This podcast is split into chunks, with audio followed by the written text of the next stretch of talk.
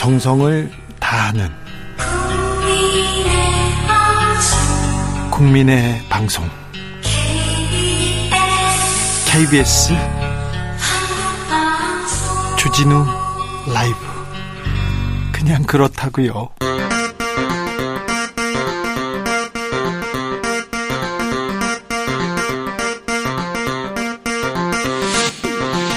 주진우 라이브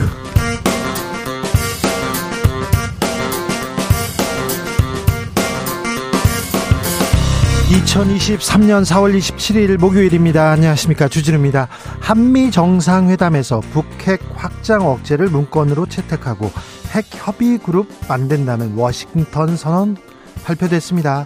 동맹을 외쳤지만 경제 성과는 기대에 미치지 못한다는 반응도 나왔는데요.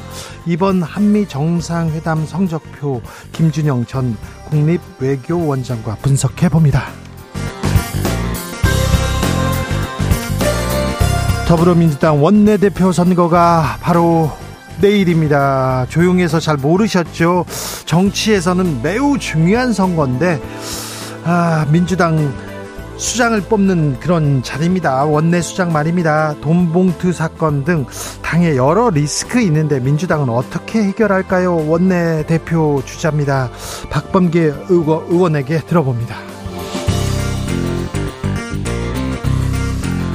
강남 학원가에 발생한 마약 사건 그리고 청소년 마약 사건 사건 이어집니다.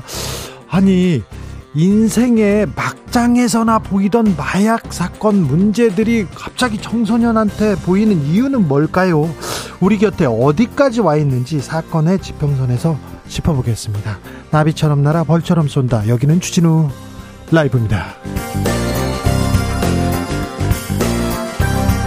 오늘도 자중차에 겸손하고 진정성 있게 여러분과 함께 하겠습니다.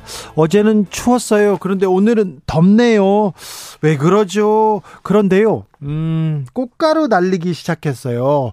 여의도 이렇게 들어오는 길에 방송국 앞에 이렇게 오다 보면 꽃가루가 너무 와가지고 꽃가루의 미세먼지 황사 때문에 이거 눈 좀 잘 관리해야 됩니다. 저는 열심히 비비거든요. 근데 그게 굉장히 나쁘다고 하는데 아, 이 좋은 봄날 눈 건강 관리 어떻게 하시는지 건강 관리 요즘 봄철 어 알레르기성 질환에 어떤 관리 하시는지 나는 이렇게 한다. 이게 사연 보내주십시오. 샵 9730 짧은 문자 50원, 긴 문자는 100원이고요. 콩으로 보내시면 무료입니다. 그럼 주진우 라이브 시작하겠습니다.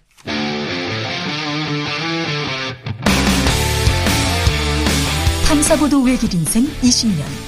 주 기자가 제일 싫어하는 것은?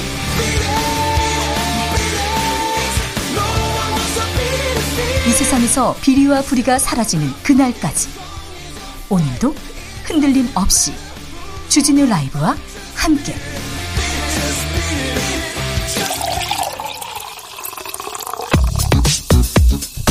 진짜 중요한 뉴스만 쭉 뽑아냈습니다. 주스. 정상근 기자 어서 오세요. 안녕하십니까. 한미 정상이 워싱턴 선언을 발표했습니다. 네, 윤석열 대통령과 조 바이든 미국 대통령이 한미 정상회담을 갖고 북한 핵에 대한 이른바 확장 억제 방안을 담은 워싱턴 선언을 공식 발표했습니다. 한미 양국은 이를 통해 북한의 핵 공격은 미국의 핵을 포함한 역량을 바탕으로 즉각적이고 압도적인 또 결정적인 대응에 직면할 것이라고 밝혔습니다. 어, 특히 양국은 고위급 상설 협의체인 핵 협의 그룹을 구성하기로 했습니다. 어, 여기서 핵과 전략 자산에 대한 정보를 공유하고 어, 북한이 핵 공격을 가하면 즉각 정상 간의 협의를 갖기로 했습니다. 협의를 갖겠다고 했습니다. 어, IRA 반도체 경제 관련된 얘기는 없었습니까? 네, 어, IRA와 이 반도체 과학법에 대해 두 정상은 공동 성명을 통해 긴밀한 협의를 계속해 나가기로 약속했다라는 점만 언급했습니다. 네. IRA는 북미 내에서만 조립된 전기차에게 보조금을 주는 법안이고요. 반도체 과학법은 미국에 진출한 반도체 기업들에게 영업 기밀 제출을 요구하는 내용의 법안입니다. 한미 정상회담의 성과 한개 잠시 후에 저희가 자세하게 분석해 드립니다. 정부가 전세 사기 피해자 지원책을 냈어요? 네, 정부는 2년간 적용되는 한시적인 특별법을 통해 이 전세 사기 피해자로 인정되면 살고 있는 주택이 경매에 넘어갔을 때 우선 매수할 수 있는 권한을 부여하겠다고 밝혔습니다. 네. 또한 주택을 낙찰받을 경우 4억 원 한도 내에서 낙찰 자금 전액을 저리로 대출받을 수 있도록 했고요. 이 피해자가 주택 매수를 원하지 않는다면 한국토지주택공사가 우선 매수권을 넘겨받아 주택을 사들인 뒤 피해자에게 임대하기로 했습니다. 제주 4.3 단체들 여당 최고위원들 윤리위에 제소했네요. 네, 제주 4.3 유족회를 포함한 4.3 관련 단체 등이 이 태영호, 김재현 국민의힘 최고위원의 징계를 요구하며 이들을 국민의힘 윤리위원회에 제소했습니다. 네. 어, 이들은 두 최고위원이 4.3에 대한 왜곡과 망언으로 희생자를 모독하고 유족과 제주도민들의 명예를 훼손했다라고 비판했습니다. 하지만 태영호 최고위원 멈추지 않습니다. 네, 태영호 최고위원은 오늘 오전 SBS 라디오에 출연해서 이 당사자들의 당사자들의 마음을 아프게 했다면 죄송스럽다라면서도 역사에 대한 평가 문제는 정치인이지만 본인의 소신이 있다라고 말했습니다. 음, 네. 알겠습니다. 소신이 있어도 진실을 말해야 되는데 역사적 진실을 말하셔야 되는데 이런 생각해 봅니다. 민주당에서는 돈봉투 사건 어떻게 처리한답니까? 네, 어, 민주당 이재명 대표는 관련된 기자들의 질문을 받고 이 당에서 진상을 조사해서 조치를 하고 싶지만 실제로 조사할 수 있는 권한 그리고 상황이 되지 못한다라고 말했습니다. 어, 그러면서 이 점을 이해해주고 검찰이 신속하게 수사해 주시면 좋을 것 같다라고 말했습니다. 돈봉투 사건에서 좀처럼 빠져 나오기 힘든 상황인데 민주당은 어떤 선택을 해야 되는지 박범계 의원에게 잠시 후에 물어봅니다. 쌍특검은 어떻게 됐습니까? 네, 대장동 50억 클럽 그리고 김건희 여사 주가 조작 의혹 등을 수사할 특별검사를 임명하는 내용의 특검법이 오늘 국회 본회의에서 신속 처리한 건으로 지정됐습니다. 네. 어, 이 과정에서 국민의힘 의원들은 항의를 하고 퇴장을 했습니다. 패스트 트랙에 태워졌다 이렇게 얘기하면 됩니다. 네, 이에 따라 특검법은 법사위 180일, 본회의 60일 등 최장 240일간의 심사 기간을 거쳐 늦어도 12월 말에는 국회 본회의에 자동 상정이 됩니다. 대구시가 세금으로 공무원 골프 대회를 연다고요? 네, 대구시청의 골프동호회가 다음 달 7일 공무원 골프대회를 열기로 했습니다. 그래요? 네, 이 대회에 이 대구시 및 8개 구군 공무원 168명이 출전을 하는데요. 주로 고위직 공무원들이라고 합니다. 어, 이 대회는 골프 동호회가 주최를 합니다만 여기에 대구시의 예산이 들어가는데요. 이 대구시는 이 대회 우승 상금 250만 원을 포함해 700만 원의 시상금과 이 골프협회 심판 비용으로 주는 500만 원 등 1,300만 원을 지원할 예정입니다. 홍준표 시장 고향에서 한다면서요? 네, 경남 창녕에서 하는 것으로 알려져 있는데요. 네. 어, 골프 동호회 측은 대구와 경북의 골프장을 알아봤지만 이 많은 인원이 한꺼번에 참가할 곳을 구하지 못했고 홍준표 시장이 도와줬다라고 말했습니다. 도와줘가지고 고향 골프장 잡았다. 네, 앞서 홍준표 시장은 경남 도지사 시절 이 창녕 골프장에서 공무원 골프대회를 열었던 바 있습니다. 어, 홍준표 시장, 홍준표 지사 있을 때만 공무원 골프대회가 있었어요. 다른 동네도 있었나 기억은 안 납니다. 아무튼 이때만 뉴스가 나왔습니다. 홍준표 시장 뭐라고 합니까?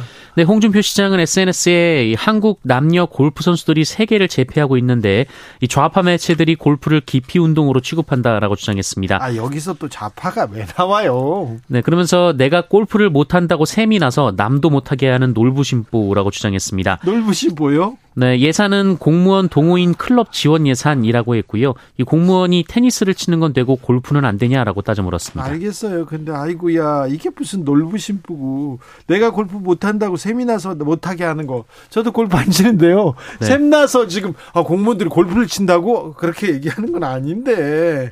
아 참 홍 시장님 참 뉴스는 계속 만드는 데는 탁월한 재주가 있습니다. 이게 시정하고는 어떤 관계인지는 잘 모르겠어요.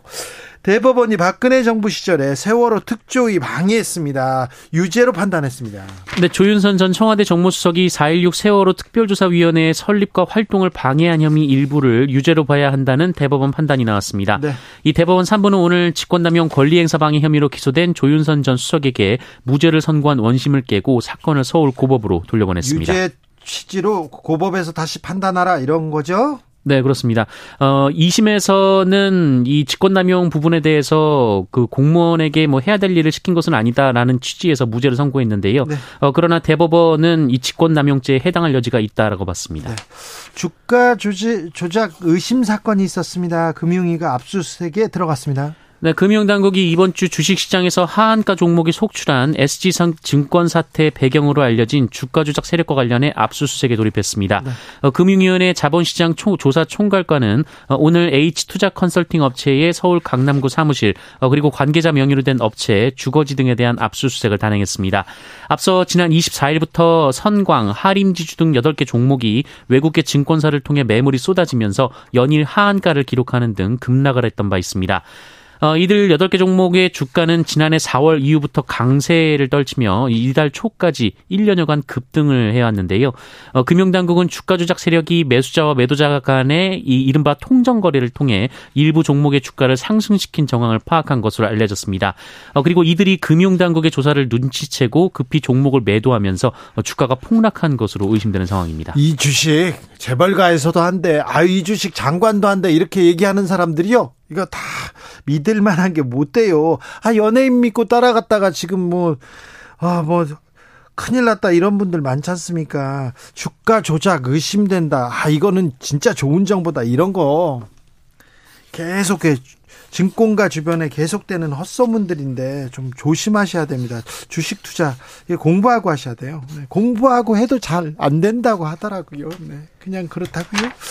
주스 정상근 기자 함께했습니다. 감사합니다. 고맙습니다. 봄철입니다. 꽃가루가 기승인데 눈 건강 어떻게 하세요?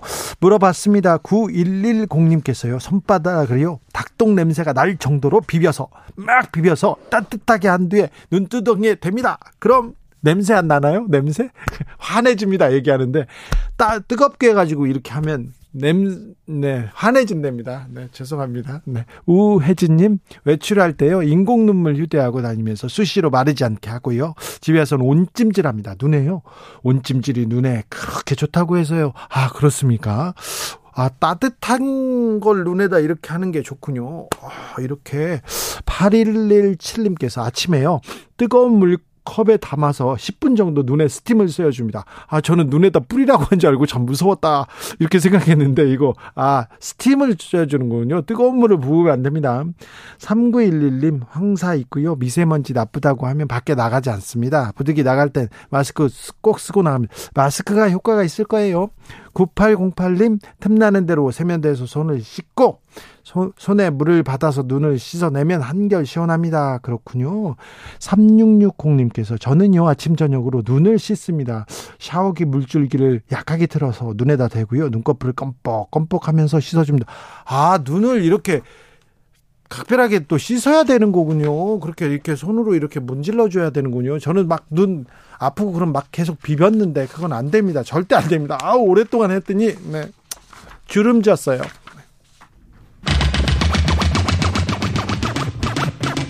주진우 라이브.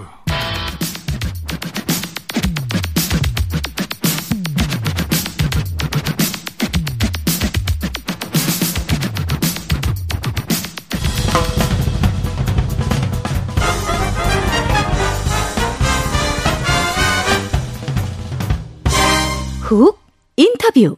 모두를 위한 모두를 향한 모두의 궁금증 훅 인터뷰 더불어민주당 원내대표 선거 매우 중요합니다. 아, 최대 정당의 지금 원내 수장을 뽑는 선거입니다. 내일인데요. 아무도 몰라요. 그런데 매우 중요해서요. 얘기 나눠보겠습니다. 원내대표 후보로 나선 박범계 의원 만나봅니다. 안녕하세요. 네, 네. 반갑습니다. 안녕하세요. 원내대표 선거인데요. 박범기 의원은 늦게 이제 뛰어들었어요. 왜 뛰어들었습니까?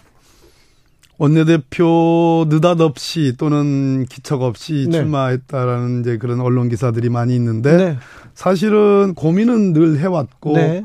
삼선 의원 법무부 장관 했으니까 네. 그러나 작년 9월 검찰 독재 대책위원장 맡고 나서 어 뭔가를 할 수 있는 준비는 늘 해왔고요. 네. 그러나 말 그대로 돈봉투 사건, 윤석열 대통령의 4.19 기념사 이런 것들이 저를 크게 자극을 했습니다. 네, 뭐 맨날 공부하고 탐구하는 그런 의원이니까 계속 고민해 왔다 이렇게 얘기하는데 근데요 윤석열 정부 네좀 불안합니다. 저기 순방 가서도 국민들 마음 졸이게 합니다.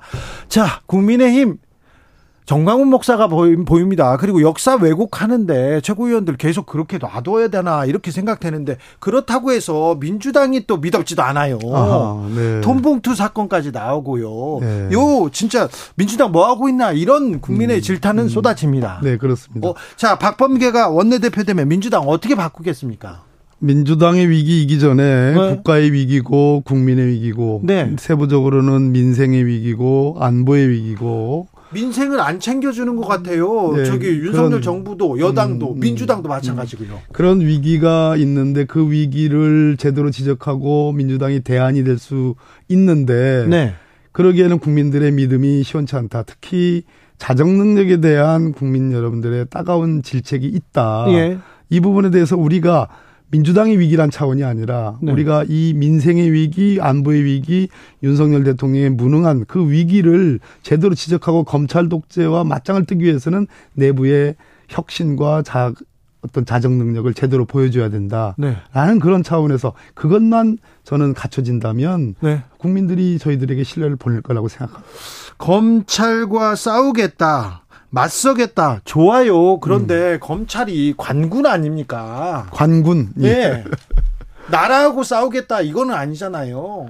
관군이 공정함과 공평함과 말 그대로 사적인 이해 없이 네.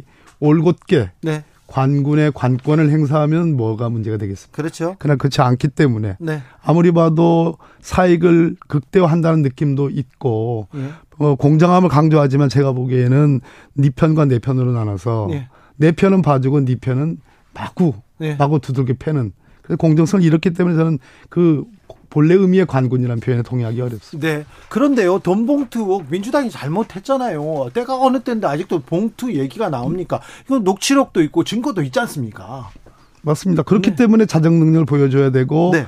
쇄신과 혁신을 보여드려야 된다. 그런 차원에서 예. 자정 능력을 어떻게 보여주실 겁니까? 저는 어, 특별조사기구가 필요하다고 보는 사람입니다. 네. 왜냐하면 단한 명의 의원이라도 또 저 송영길 전 당대표가 탈당은 했지만 누구라도 그 부분에 대해서 이러이러하다는 판단을 내리고 조치를 취하려면 네. 여러 사람의 전문가들이 모여 있는 특별한 기구를 통해서 원칙과 기준을 정해야지 네. 그것이 객관적으로 보이지 네. 그냥 한두 사람의 의견이나 이런 것으로 의해서 아니면 전혀 속수무책으로 그냥 검찰의 손에 맡겨놓는 것만은 그거는 공당으로서 취할 태도가 아니다라는 생각을 하죠. 그렇죠. 지금 검, 그리고 검찰이 또 왜 이 시기에 왜 이 문건을 왜 이 녹취록을 이런 얘기가 나올 텐데 바로 그렇습니다. 그러니까 민주당에서 선제적으로 우리가 이만큼 잘못했다 더 쇄신하겠다 어, 그 손발을 자르는 그런 심정으로 이렇게 이렇게 하겠다 쇄신하겠다 개혁하겠다 그 모습을 보여줘야 될 거 아닙니까? 네.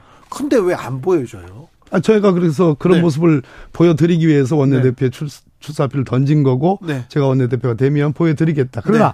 먼저 예단을 해서 이것은 옳고 그르고를 먼저 판단하기는 어렵습니다. 네. 그래서 조사가 필요한 거고 한계가 있더라도 국민들께 성실하게 예. 예, 이 부분을 진지하게 임한다라는 그런 모습을 먼저 보여드리는 게 중요하다. 상황을 파악하고 그렇게 해야죠. 음. 네. 그런데요 의원들이나 음. 당내 그 당내 당직자들이 아니 검찰이 기소도 안 했는데 그리고 법원에서도 뭐, 뭐 유죄 판단도 안 받았는데 벌써 뭐 처리하느냐 이렇게 또 반, 충분히 있을 수 있는 네, 그런 얘기가 나오고 대한민국 법치주의 국가고 무죄 추정의 원칙이 적용되니까 있을 수 있는 거예요. 네, 이재명 대표 하라 이렇게 얘기할 거 아니에요. 그렇다고 저희들이 무슨 특별 조사 기구를 만들어서 처벌을 한다든지 그런 권한이나 그러한 능력이 있는 것은 아니지 않습니까? 네. 적어도 당의 자정작용의 일환으로서 이것이 도대체 앞뒤가 어떻게 되는지 네. 특히 그 녹취 파일에 나오는 음성에 등장하는 분들이 어떤 생각을 어떻게 관여되어 있는지 정도는 들어봐야 되지 않을까요? 네.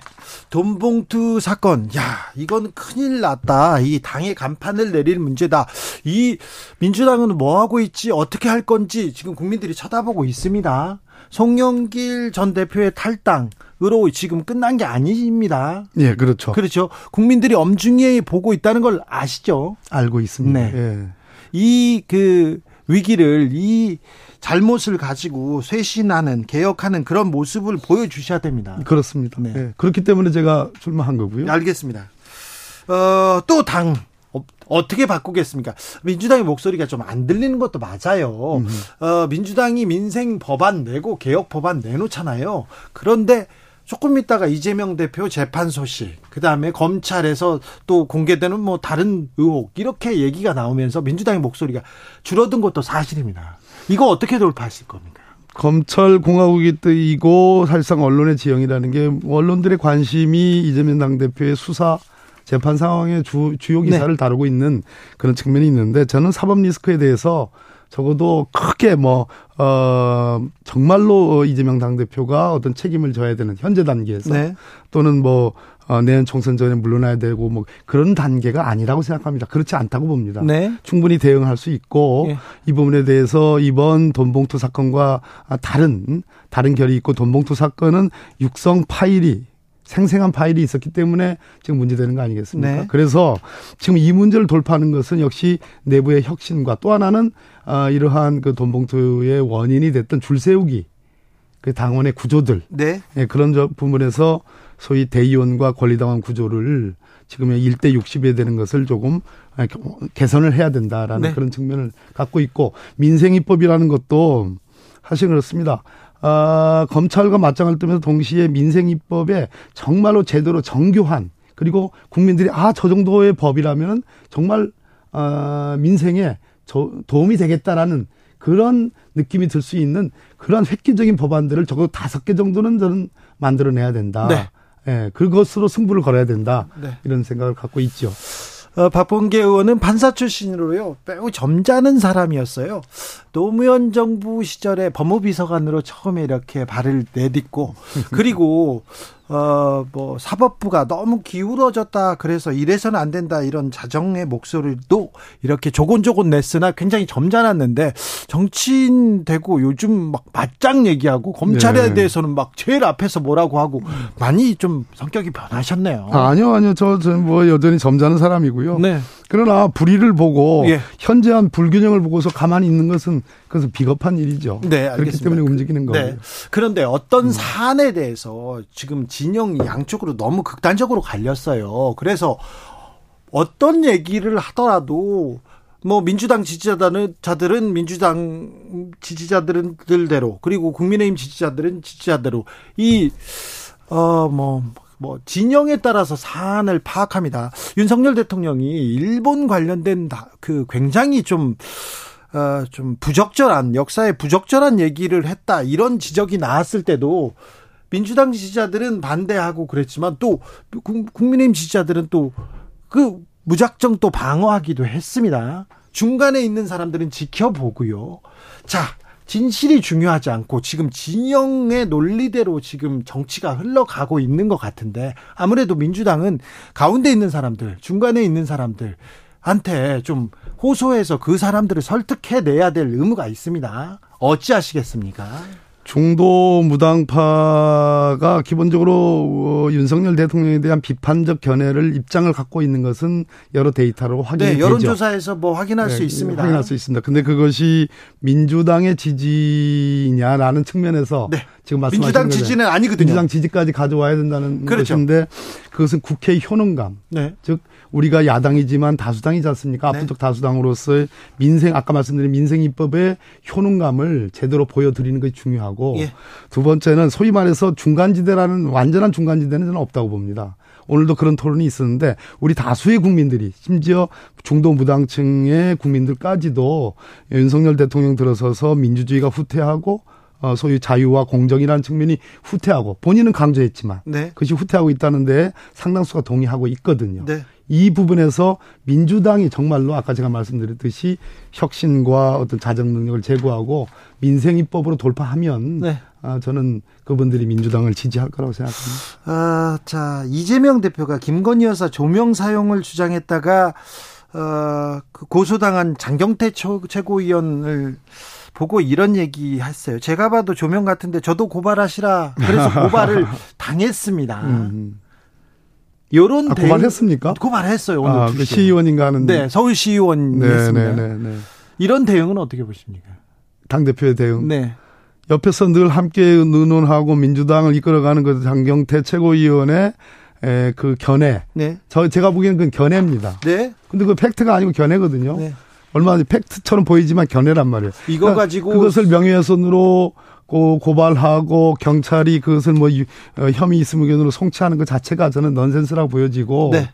저 이재명 당대표께서 항상 같이 일하고 같이 상의하는 최고위원을 그런 걸로 사실 그런 명예훼손을 거는 것 자체가 사실 민주주의의 후퇴라는 그런 측면이 있거든요. 권력이 네. 그렇게 하는 것이. 네. 거기에 대해서 유죄 의견으로 송치하는 것 자체가 네. 민주주의 후퇴이기 때문에 그것에 대해서 그걸 지적한다. 당대표가 지적한 거 아닌가 네. 하는 생각이 듭니다. 김건희 여사 뭐 당선되면 자숙하겠다고 하는데 계속 보폭 넓히고 있다. 그래서 민주당에서 김건희 여사 대통령 배우자법 발의하겠다. 이 얘기 나왔는데 이 이거는 어떻게 생각하세요? 거의 여사 자신이 지금 국정에 관여하는 관여의 정도와 폭과 속도와 규모와 아, 종류를 보면 네.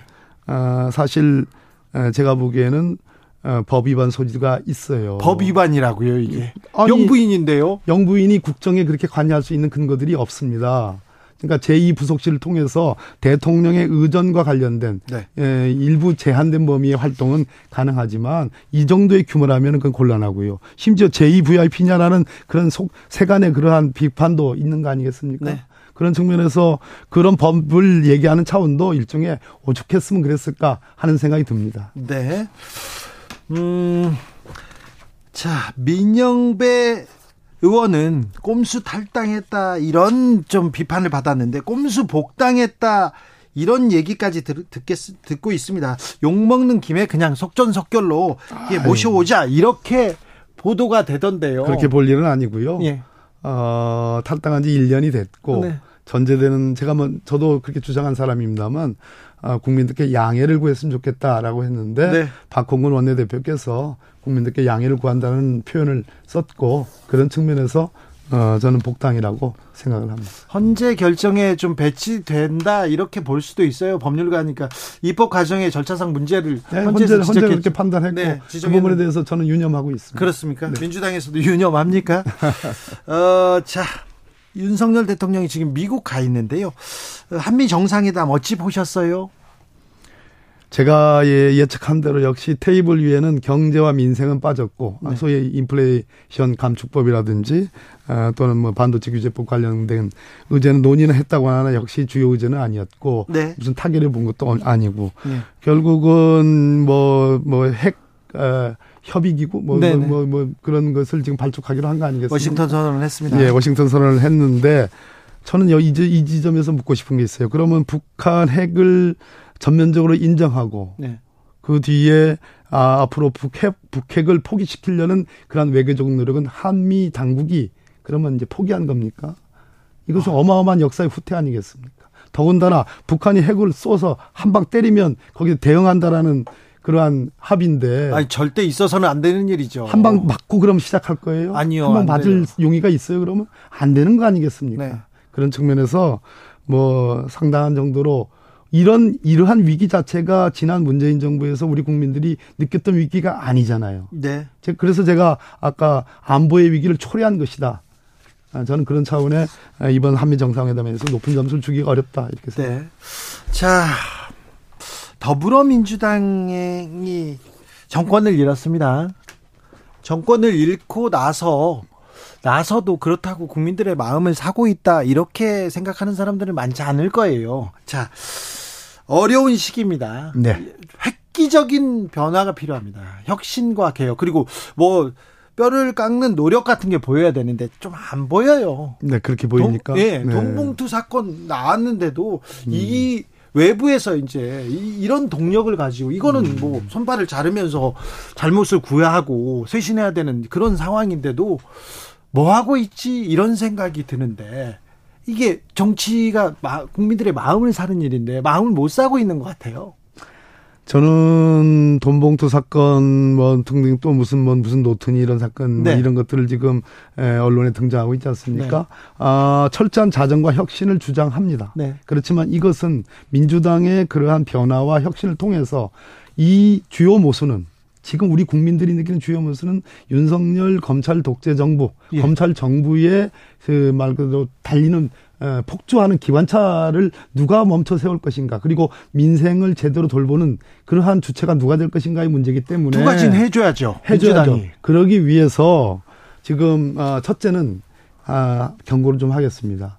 지금까지 돈봉투 사건에서 우리의 자정, 그것은 제가 원내대표가 된다면 그렇게 하겠습니다. 그러나 네. 그렇다고 그래서 지금 뭐 여러 가지 흘리면서 수사의 기간이라든지 수사 시점이라든지 또 무슨 뭐 노트니 이런 얘기 나오는 것도 경고를 하는 차원에서 네. 일종의 말씀을 드리는 겁니다. 네. 그렇게 하지 마십시오. 네. 네. 윤석열 정부의 검찰. 네. 지금 이 수사를 빨리 공정하게 뭐가 결론을 내야지 질질 끄면서 내년 총선까지 뭐 이렇게 시간표도 그 검찰의 뭐 time table대로 어 time schedule대로 가져간다면 네. 그것은 말 그대로 어 말이 안 되는 네. 강력한 경고를 드리는 것이고 네. 마찬가지로 무슨 노트니 하는 것도 그것이 뭐가 있다면은 네. 수사하십시오. 네. 그러나 아무런 저거 없이 계속 이렇게 언론에 흘리면서 언론이 어떤 과정에서 그것을 취재했는지는 모르겠으나 검찰이 이 부분에 대해서 만약 또 다른 네. 어, 또 다른 뭐 시간표대로 조, 어, 조절을 한다면 그것 역시 에, 기획 수사라는 어, 의혹을 벗어나기 어렵다라는 네. 측면이고요. 네. 그것에 대한 강력한 경고와 강력한 어떤 그, 어, 뭐랄까, 어, 메시지를 드리면서 동시에 예. 민주당이 이제는 정말로 어, 아주 고도의 기민하고 고도의 정밀한 그러한 리더십으로 그러한 민생 아까 말씀드렸듯이 뇌관을 때리는 민생 입법 다섯 가지라도 제대로 해내는 게 중요하다. 네. 그것에 민주당 의원들이 모두 분열하지 않고 통합의 한 길로 어, 매진하면 저는 국민의 마음을 얻을 수 있다고 생각해요. 이재명 대표는 음. 그 검찰 수사를 지켜보자는 쪽인 것 같아요. 당내에서 할 수 있는 일이 많지 않다 이런 입장이던데 이거 원내대표가 되시면 여기 입장이 조금 갈리네요. 대표로서는 그럴 수밖에 없다는 측면이 있습니다. 대표가 다르고 원내대표가 대표가 어찌 어찌 됐든 네. 저희들은 검찰 독재 탄압이라고 보고 있는데 어찌 됐든 수사받고 있고 기소돼 있는 것도 사실이지 않습니까? 네. 그렇기 때문에 보다 전문가로 구성되어 있는 기구를 통해서 네. 객관적인 기준들을 만들어내고 그 기준에 따른 처리를 하는 것이 저는 합리적이고 네. 근거 있는 얘기다는 얘기를 하는 그렇죠. 거죠. 검찰이 또 어떤 녹취록이 나올지 어떤 노트가 나올지 언제 나올지 음. 이걸 어떻게 계속 지켜만 보는 것도 이거는 또 민주당 지지자들이나 다른 국민들 너희들 뭐 하고 있냐 이런 얘기 나올 것 같아요. 그죠? 네. 네. 알겠습니다. 아, 이재명 대표에 대한 체포 동의안이 또 올라옵니까? 그걸 제가 어떻게 알겠습니까? 아니 그래도 좀 법무부 네. 장관도 하셨고 법은 이렇게 잘 제일 잘하시는 분이니까.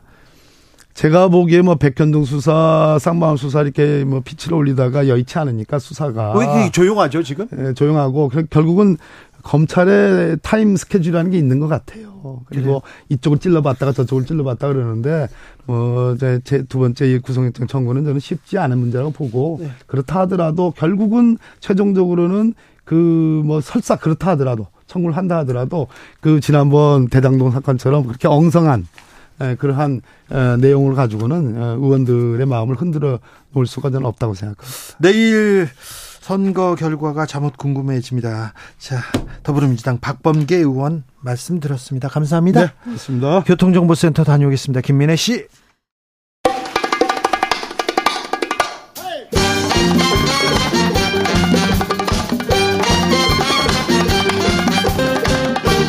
지금 우리가 꼭 알아야 할 뉴스 평범하지 않은 시각으로 선입견 버리고 깊고 넓게 분석해 드립니다. 사건의 지평선.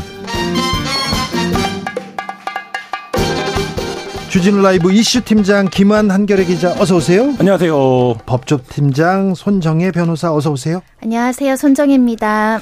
아, 사건 번호 0427 오늘 사건은 학원가에 들이운 마약의 그림자 사건입니다.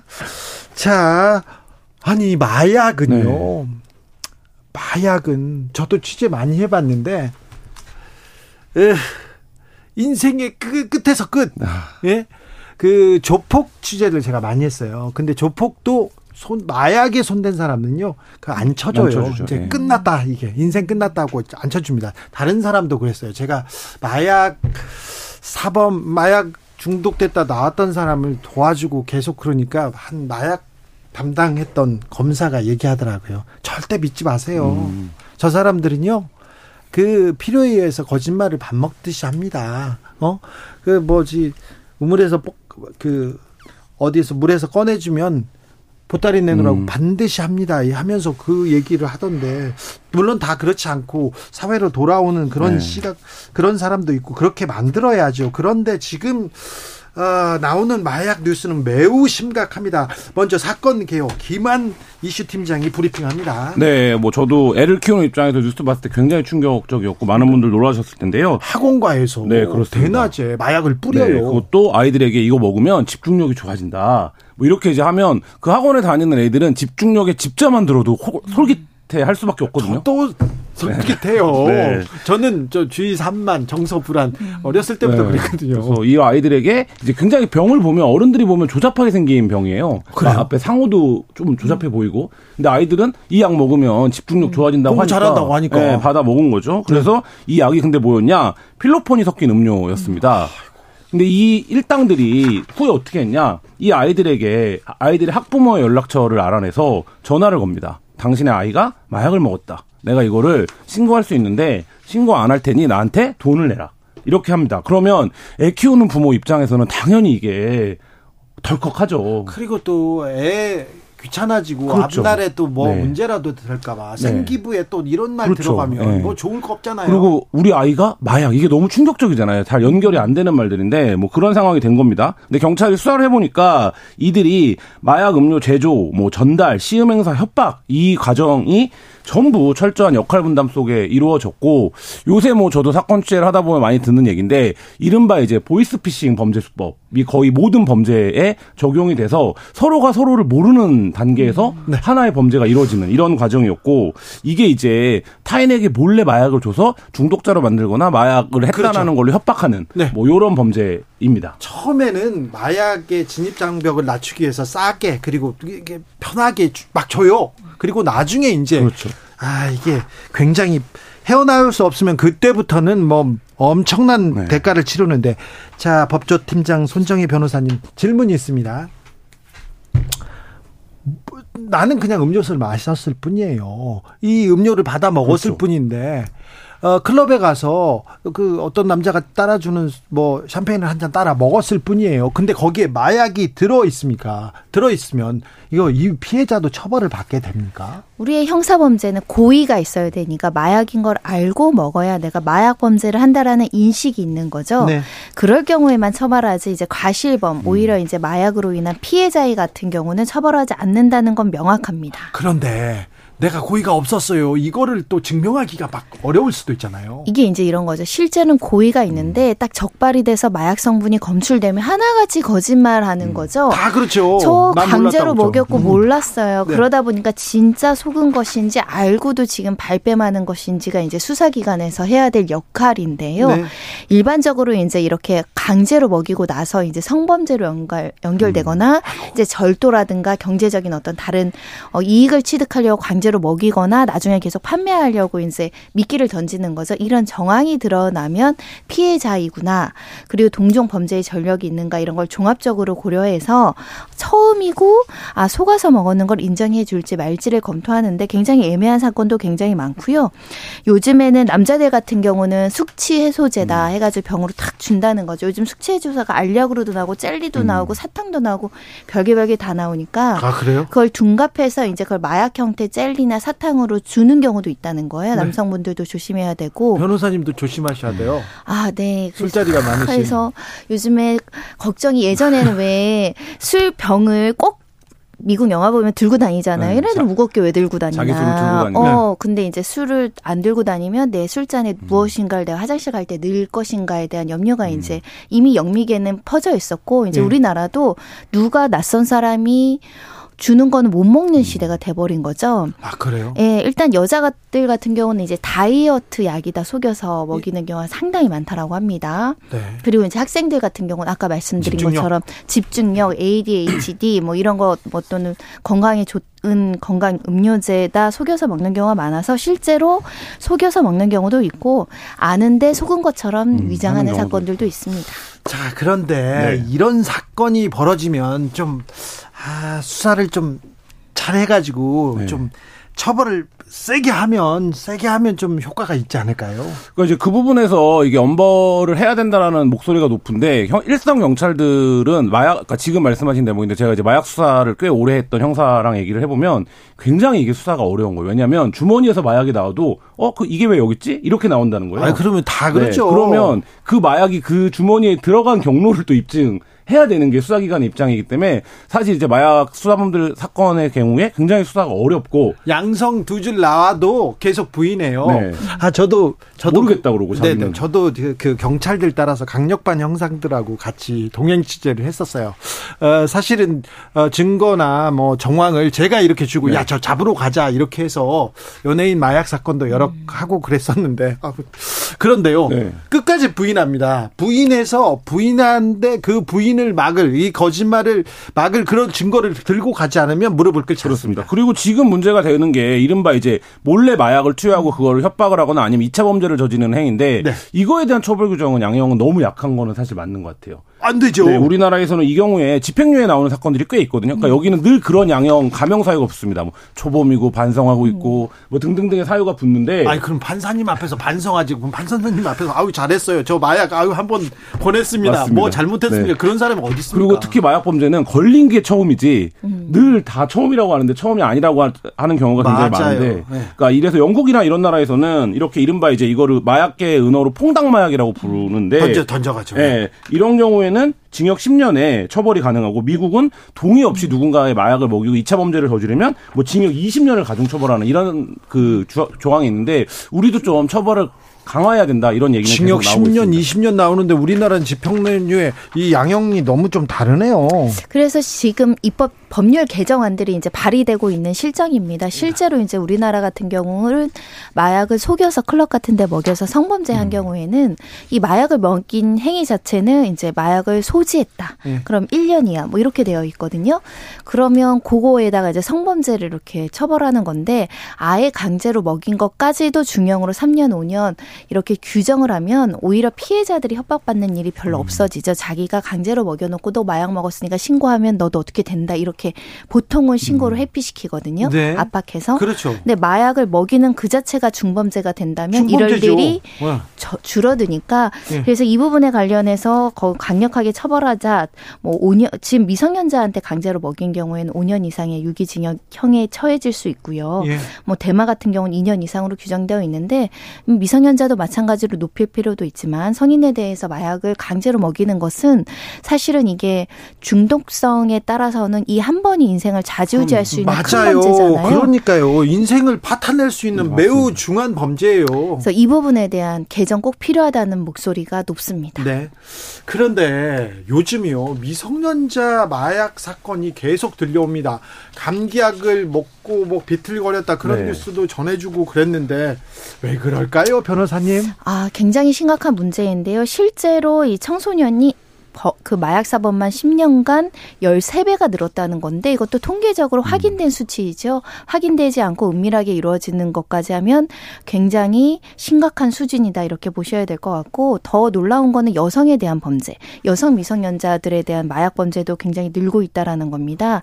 연령이 낮아지고 있고요. 마약 성범죄로 또 이어지고요. 네, 처음 접하는 그 나이가 굉장히 낮아지고 있다는 게 문제인데 특히 성장기에 10대들의 뇌는 훨씬 더 민감 민감해서 이 마약을 한번 접했을 때 이 폭발력과 중독성이 훨씬 크다는 거예요. 아, 저도 좀 물어봤어요. 네. 저도 저, 뭐, 저도 모범생은 아니었어요. 그런데 중고등학교 때 이런 그그좀 선이 있었습니다. 네. 예전에는요. 어, 그런 뉴스가 많이 나왔죠. 본드, 본드. 네. 가스, 가스 네. 막 이렇게 얘기하는데 그런 거 하는 친구들은 불러다가 제가 혼나고 혼내고 음. 그랬습니다. 그런데 이런 거는 하면 안 된다 했는데 요즘은요 마약을 아, 중고생들이 힙하다고 생각한대요. 외국에서 음. 영화 보니까 대마하더라, 멋있더라, 이렇게 생각하는 것 같은데, 그거 굉장히 위험한 일인데, 이거. 맞습니다. 하, 이런 그러니까, 기, 이런 사례 엄청 많아요. 많습니다. 그러니까, 그러니까, 문화적으로 보면 마약이 항상 이제 그런 식의 어떤 이제 문화적 코드로 읽히는 경우들이 종종 있는데, 그럼에도 불구하고 그 이전에 10대들이 마약에 접근하지 못했던 이유는 마약을 사기가 어려웠던 거죠. 아이고, 그렇죠. 네, 그러니까 뭐 어디 유흥가라도 가고 뒷골목이라도 가야 마약을 살 수 있었는데 최근 들어서 뭐 저도 2019년도에 취재를 했던 적이 있었는데 마약의 유통 방법이 완전히 달라졌습니다. 달라졌고요. 네. 네. 과거 과거처럼 이제 대면에서 마약을 파는 게 아니라 음. 텔레그램이라든지 이런 SNS를 통해서 팔고 지금은 게임 채팅을 하다가도 마약을 많이 팝니다. 아. 실제로. 그래서 아. 그 유통 방식이 완전히 달라졌고. 저 경찰들 그런 사이트에서 잠복해야지. 맞습니다. 맨날 저기 저기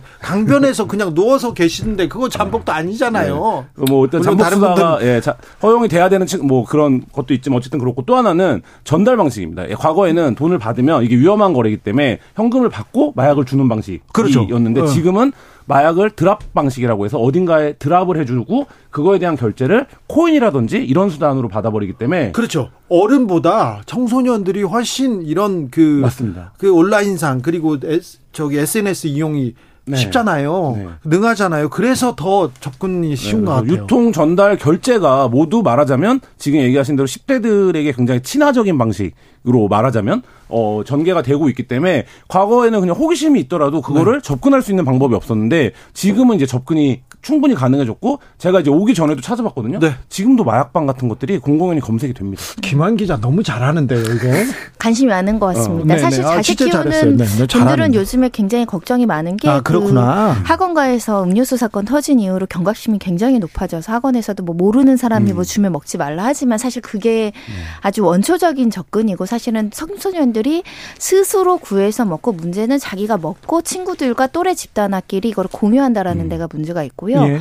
원래 마약 굉장히 비쌌잖아요. 예, 너무 비싸죠. 다양한 그 마약 마약이라고 불리기도 애매한 향 정신성 의약품이 다까지 이름으로 또 싸게 유통되거나 의약품인데 조금 그 불법 유통되는 것들은 또 손쉽게 구하거나 싸게 구할 수 있으니까 이 미성년자들이 접근할 수 있는 유통 경로가 너무 많아졌고 어른들로서는 너무 걱정이죠. 왜냐하면 인생에 살면서 말씀하신 것처럼 한 번 정도 일탈할 수 있죠. 아, 호기심을 할 수 있는데 그게 음. 마약이라는 건 너무나 음. 치명적 인 그렇죠. 결과다 그렇죠. 보니까 네. 우리가 이걸 어떻게 대처해야 되나 정말 어른들이 머리를 맞대야 되죠. 그 저희 저희 애들이 초등학교를 다니는데 초등학교에 얼마 전에 공문으로 왔습니다. 네. 애들한테 가정통신문으로 낯선 사람이 주는 음료, jel리, 사탕 이런 거를 먹지 마라. 네. 뭐 이렇게 오는데 이제 저희는 타인이 너에게 호의를 베풀 수도 있다 이렇게 가르치잖아요. 근데 이제 그게 안 되게 된 거죠. 어른들도 숙취 네. 해소제라고 네. 술 먹고만 먹는데 애들은 막 맛있게 생긴 사탕 똑같이 그렇죠. 만들면 어, 그게 사실은 어, 굉장히 사실 그렇게 그 제가 볼 때는 성교육 굉장히 열심히 하고 폭력 예방 교육 열심히 하는데 그에 맞는 마약 예방 교육은 안 하고 있거든요. 아, 실정에서 네, 이것도 해야 될 것 같습니다. 네, 꼭 해야 돼요. 지금 마약 예방 교육 필요합니다. 그런데요. 저는 이런 생각해 봐요. 어, 주로 마약 네. 얘기하면 은 재벌가 2세들 그리고 연예인 이렇게 네. 나오는데 그 사람들 막 집행유예 받거든요. 네. 그 다음에 뭐 반성합니다 이렇게 하고 그리고 뭐 한 번 두 번 안 가고 막 음. 그러는데 그런 부분에서 사회적 경종을 좀 물려야 되는 거 아닌가 이런 생각합니다. 그러니까 맞습니다. 그런 부분에서 이제 지금까지 마약 사범에 대한 이제 처벌 수위가 워낙 낮았기 때문에 양형 자체를 강화해야 된다. 물론 모든 범죄가 양형을 강화한다고 해결되는 건 아니지만 그게 기본적으로 필요할 것 같고 말씀하신 대로 몇, 몇 사건 벌써 떠오르잖아요. 버닝썬 사건 같은 거 생각해보죠. 그러니까 그때 연루됐던 연예인들 마약하고 마약 음. 권하고 동영상 찍고 했는데 다 얼마나 받았습니까? 마약으로는 거의 처벌 안 아, 받았어요. 그렇죠. 그러니까 그런 부분들을 보면 아 이게 뭐 그렇게 대단한 일이 아닌가 보다 사회적으로 어, 그냥 한번 자숙하고 무리를 일으켜서 죄송하다고 하면 끝나는 일인가 보다 이런 생각을 당연히 10대 청소년들이 할 수 있는 거고 그럼 이 부분들에서 우리가 이른바 이제 말하자면 사회 법제도를 운영하는 기강을 잘못 잡아왔다 이런 평가는 충분히 가능합니다. 서승화님께서 양형에 영이 하나씩 빠진 거 아닙니까 이렇게 얘기합니다. 과거에는 사실은 마약을 유통한 사람 수출입한 사람 좀 엄하게 해도 개인이 범죄를 저 지른 건 어차피 음. 피해는 음. 너에게 돌아가고 너 인생이 망가지니까 강하게 처벌하지 않는 추세가 일부 있긴 했거든요. 네. 근데 문제는 그러다 보니까 지금 한국이 마약의 청정국인 걸 음. 넘어서 마약의 오염국인데 문제는 마약 사범에 간대한 나라가 된 거죠. 음. 그러니까 전 세계에서 외국인 들어올 때 우리 중간책 중간책으로 한국을 통과하던가 한국을 한국인들 섭외해 가지고 마약을 공급하는 일까지 생기거든요. 적어도 마약 공급하고 유통하고 특히 미성년자들에게 판매하는 사람들은 세계적인 추세에 맞는 양형이 필요한 시점입니다. 네. 일단 한번 실수로 그다음에 한번 피해를 본 사람들은 이렇게 뭐라고 해야 되나요? 예방 프로 그좀 치료를 해서 사회로 맞습니다. 이렇게 받아들여야 됩니다. 사회에서 안아줘야 되는데요. 그런데 이게 이게 마약을 던지고 누구한테 몰래 보내고 막 이런 거는요. 아, 처벌해야죠. 처벌해야 되는데. 아, 아무튼 무섭습니다. 아무튼 무서워요. 어떻게 네. 청년들, 미성년자들이 지금 마약을 가지고 지금 자, 자기네 문화라고 트렌드라고 힙하다고 이렇게 얘기 나오는 것 자체가 지금 굉장히 위험한. 그러니까 20대 청년들 중에 클럽에 다니는, 그러니까 순수한 의도로 클럽에 다니는 사람들 중에 아 나 그거 약 던지는 거 본 적 있다. 무슨 뭐 음. 이벤트나 음. 뭐 굵직하게 사람들 많이 오는 날 네. 이런 기억들 갖고 있는 사람들이 굉장히 많아요. 클럽에서. 근데 이제 이게 어떤 문제냐면 굉장히 쌉니다. 그 약들이. 실제로 가격. 그리고 제가 텔레그램에서 마약 파는 방을 취재할 때 보면 진짜 청소년들 살수 있는 금액으로 소량을 쪼개서 팔아요. 처음이니까. 예. 네. 그러니까 그 부분들이 그러니까 이 가격의 허들도 굉장히 낮아졌고 구매를 할 수 있는 방법도 다양해진 거. 이 부분에 대해서 수사 기관이나 수사력이 좀 집중적으로 투자를 해서 막는 게 필요합니다. 사실 우리 마약에 대해서 실시간 신고하고 감시하고 보호한다라는 관심을 가져야 이게 예방이 되죠. 이 상태로라면 사실은 퍼져 나가는 것이 순식간입니다. 음. 일반 가정주부부터 사실 곳곳에 마약 에 중독되어 있는 사람들이 많다고 하는데 무조건 처벌할 거야 이건 엄벌해야 돼 그러니까 세계에 못 나오고 치료를 못 받고 있는 사람들도 있거든요. 네. 그래서 전반적으로는 마약에서 벗어나오고 싶은 사람들의 길도 열어줘야 될 것 같습니다. 손정의 김한 두 분 감사합니다.